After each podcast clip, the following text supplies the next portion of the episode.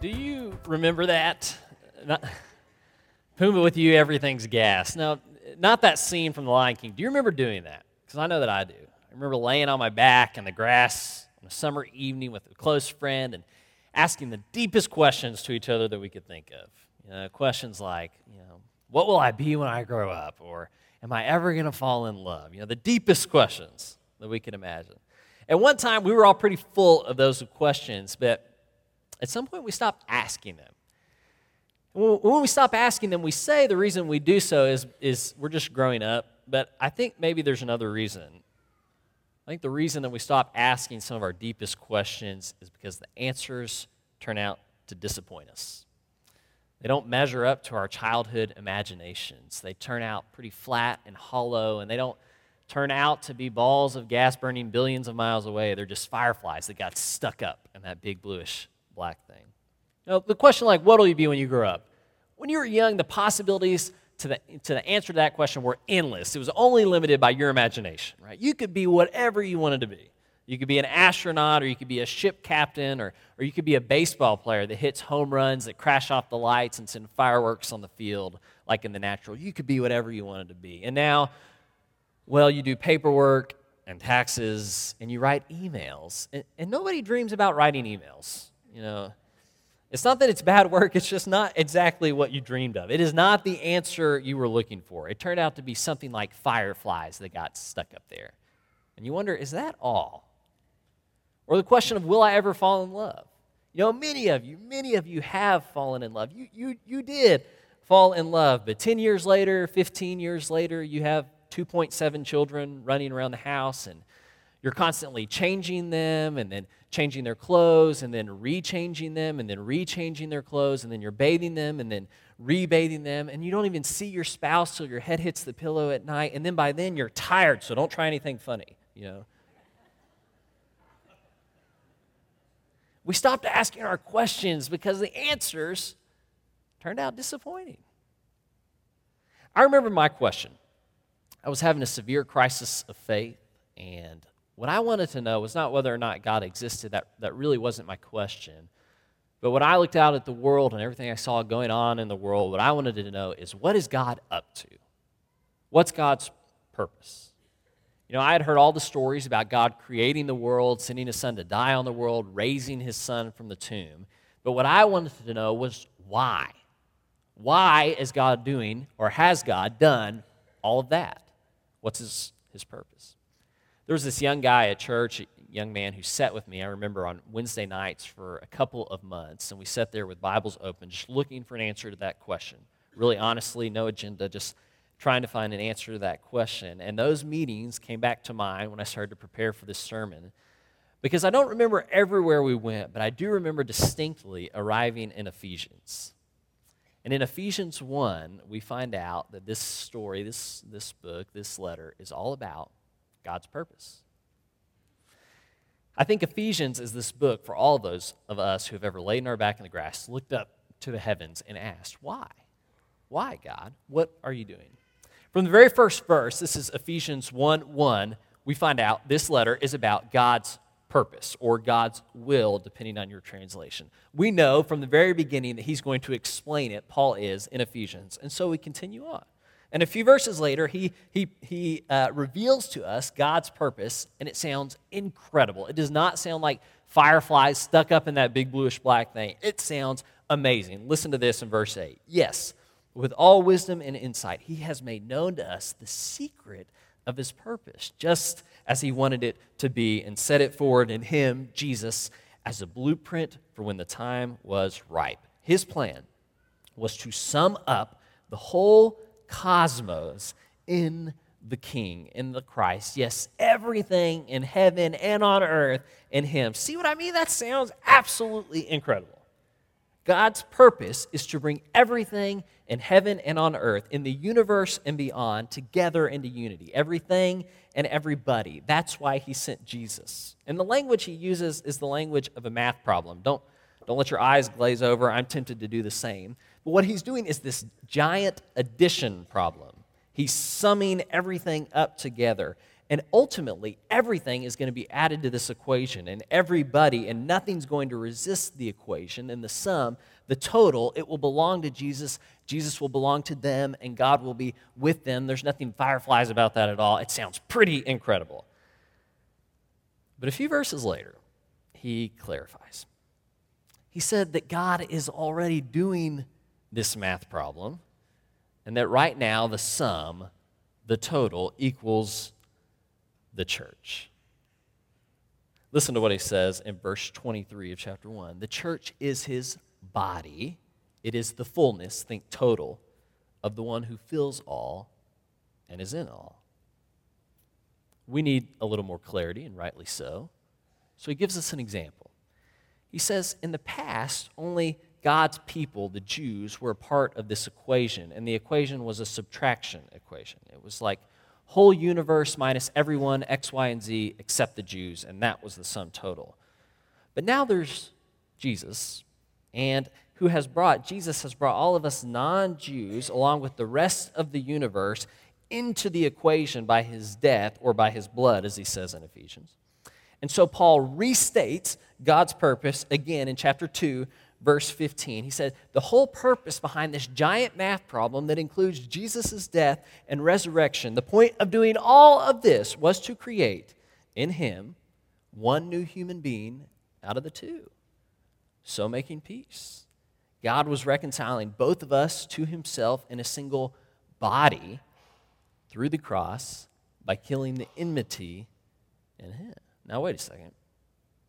We know what he means by body. He's He's already told us the church is his body, the fullness, the total of the one who fills all and is in all. So, the point of all of this math, God's purpose behind spinning the world into existence and sending his son to die on it, was to create the church.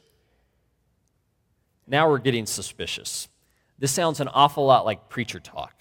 And when I first encountered this, I vowed to never be a preacher as long as I lived because I was so suspicious of preacher talk. Okay? But fortunately, this is not the last thing he has to say about God's purpose in Ephesians. In Ephesians 3, verse 9, he brings it up again and he makes it very clear.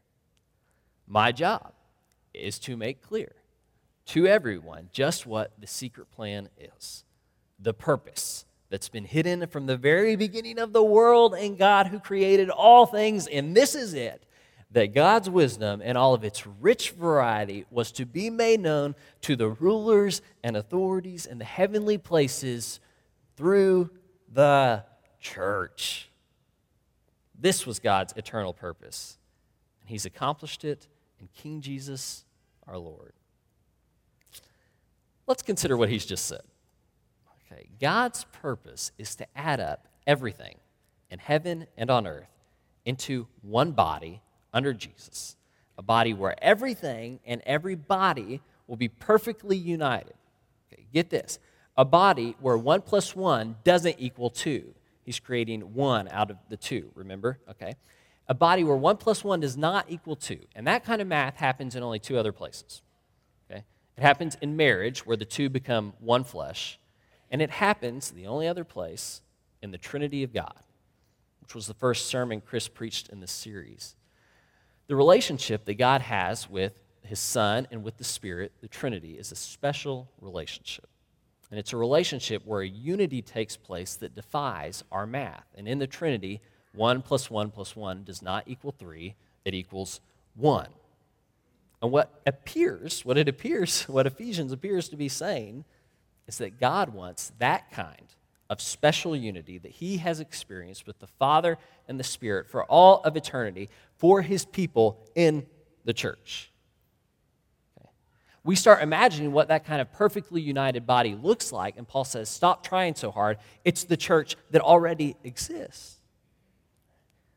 On earth, the universal goal of God is fulfilled and being fulfilled by the church. I'm going to say this simply creating a united church body of people united to each other and to God is God's purpose. It's what he's up to. But it's not only the end, it's also the means to the end, because Paul goes on to say that a united body will witness to the rulers and authorities in the heavenly realms, to all places, just by nature of its being united. And slowly, more and more of those will come into unity with God. And we ask the question of how, and we've already forgotten. And he says, through the church. It's both the means and the end. Okay. I was asking a big question What's God up to? What's his purpose? And the answer I got is the church. And I remember being very disappointed by that answer. Why? Because I knew churches, right? I had, I had grown up in churches, and the churches that I had grown up in were, were full of some great people doing some great things. But if you had asked me for one word to describe those churches, united is about the last word I would have chosen, right? Body, no, probably wouldn't have chosen that word either. Holy? Rarely. You know, human? Now that's a word I might have chosen. Conflicted? Often.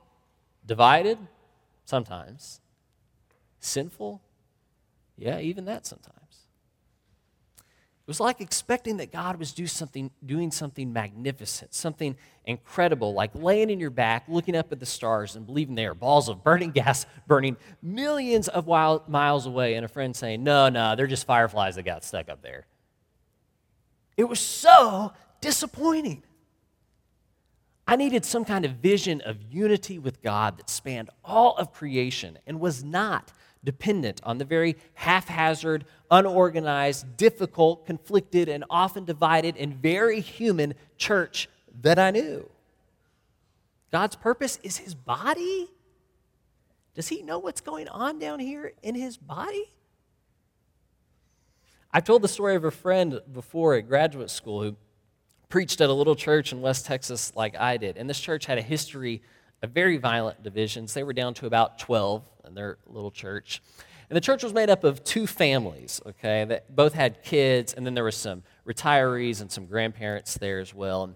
And they hadn't been through a fight in a long time, so my friend decided he would plan a worship series that would just pat them on the back on an important topic, something they were doing well in. So he started a series on Christian unity. He, he wrote a sermon on Christian unity for the week and prepared to drive out there Sunday.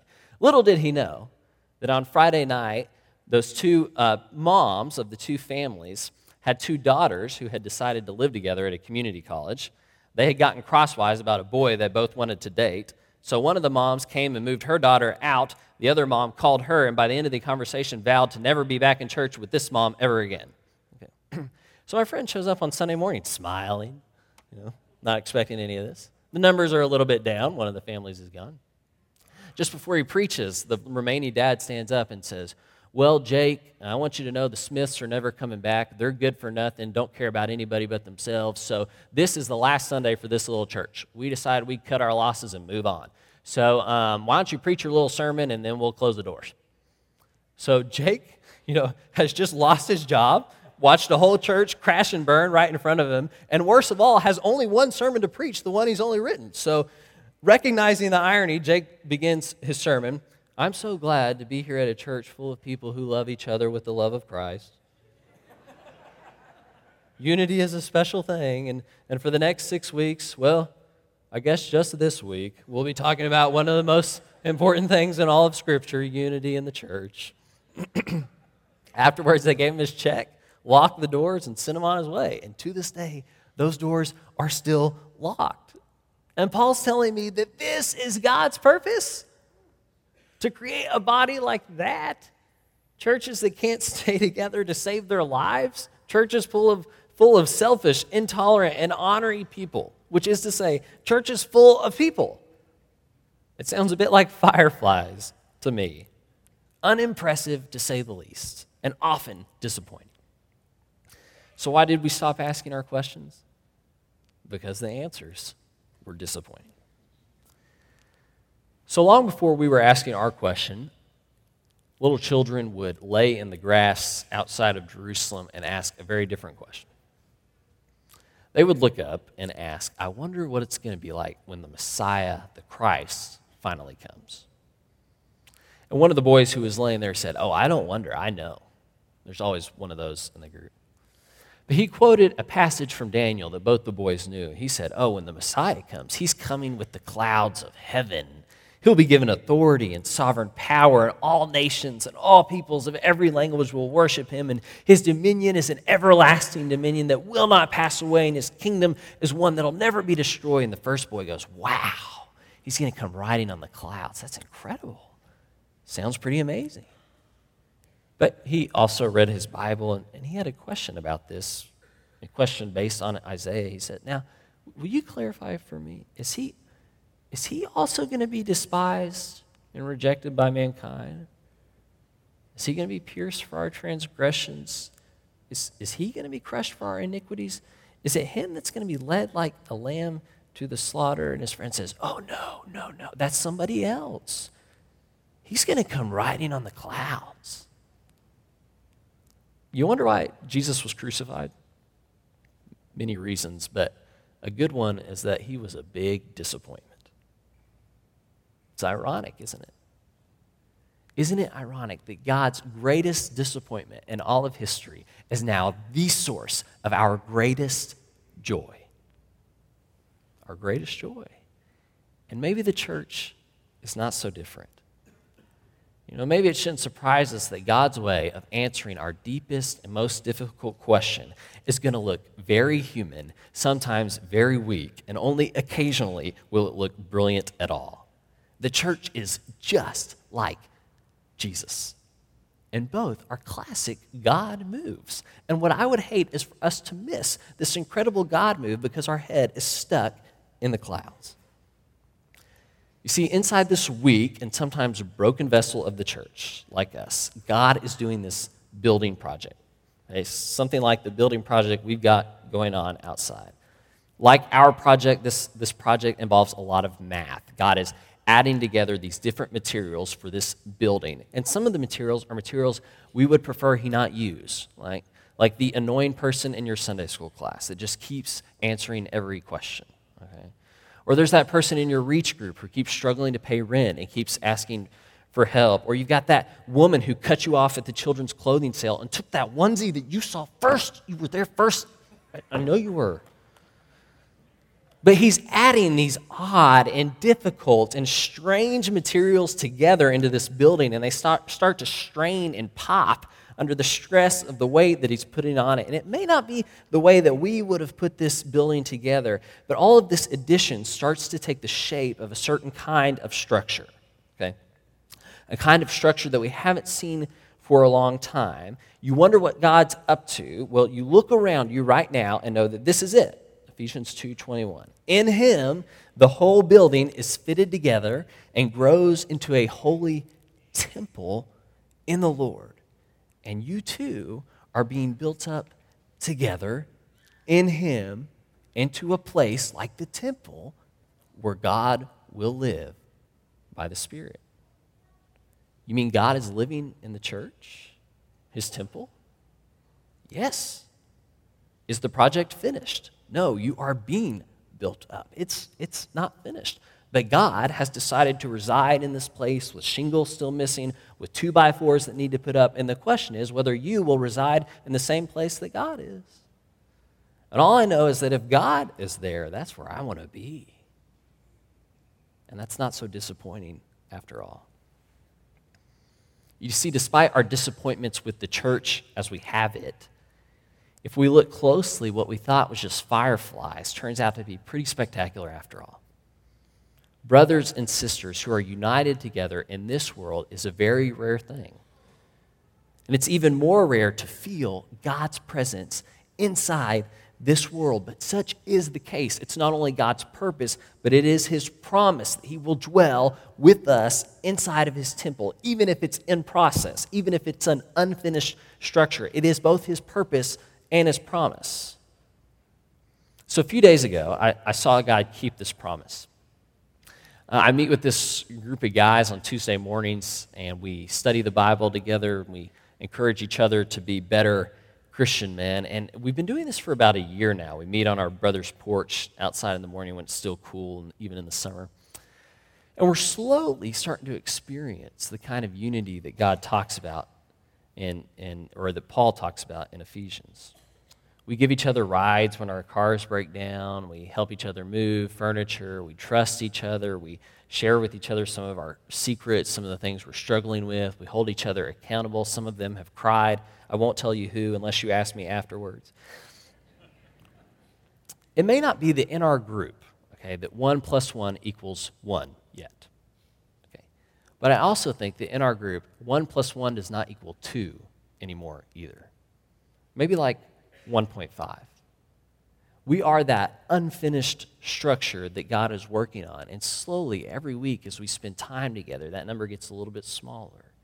We become a little more unified. And we see that that is His purpose to be present with us in a special kind of unity. And that if we allow Him to do it, to be present inside His holy temple, inside His church, then the math starts to work in our favor and the church begins to look pretty spectacular after all.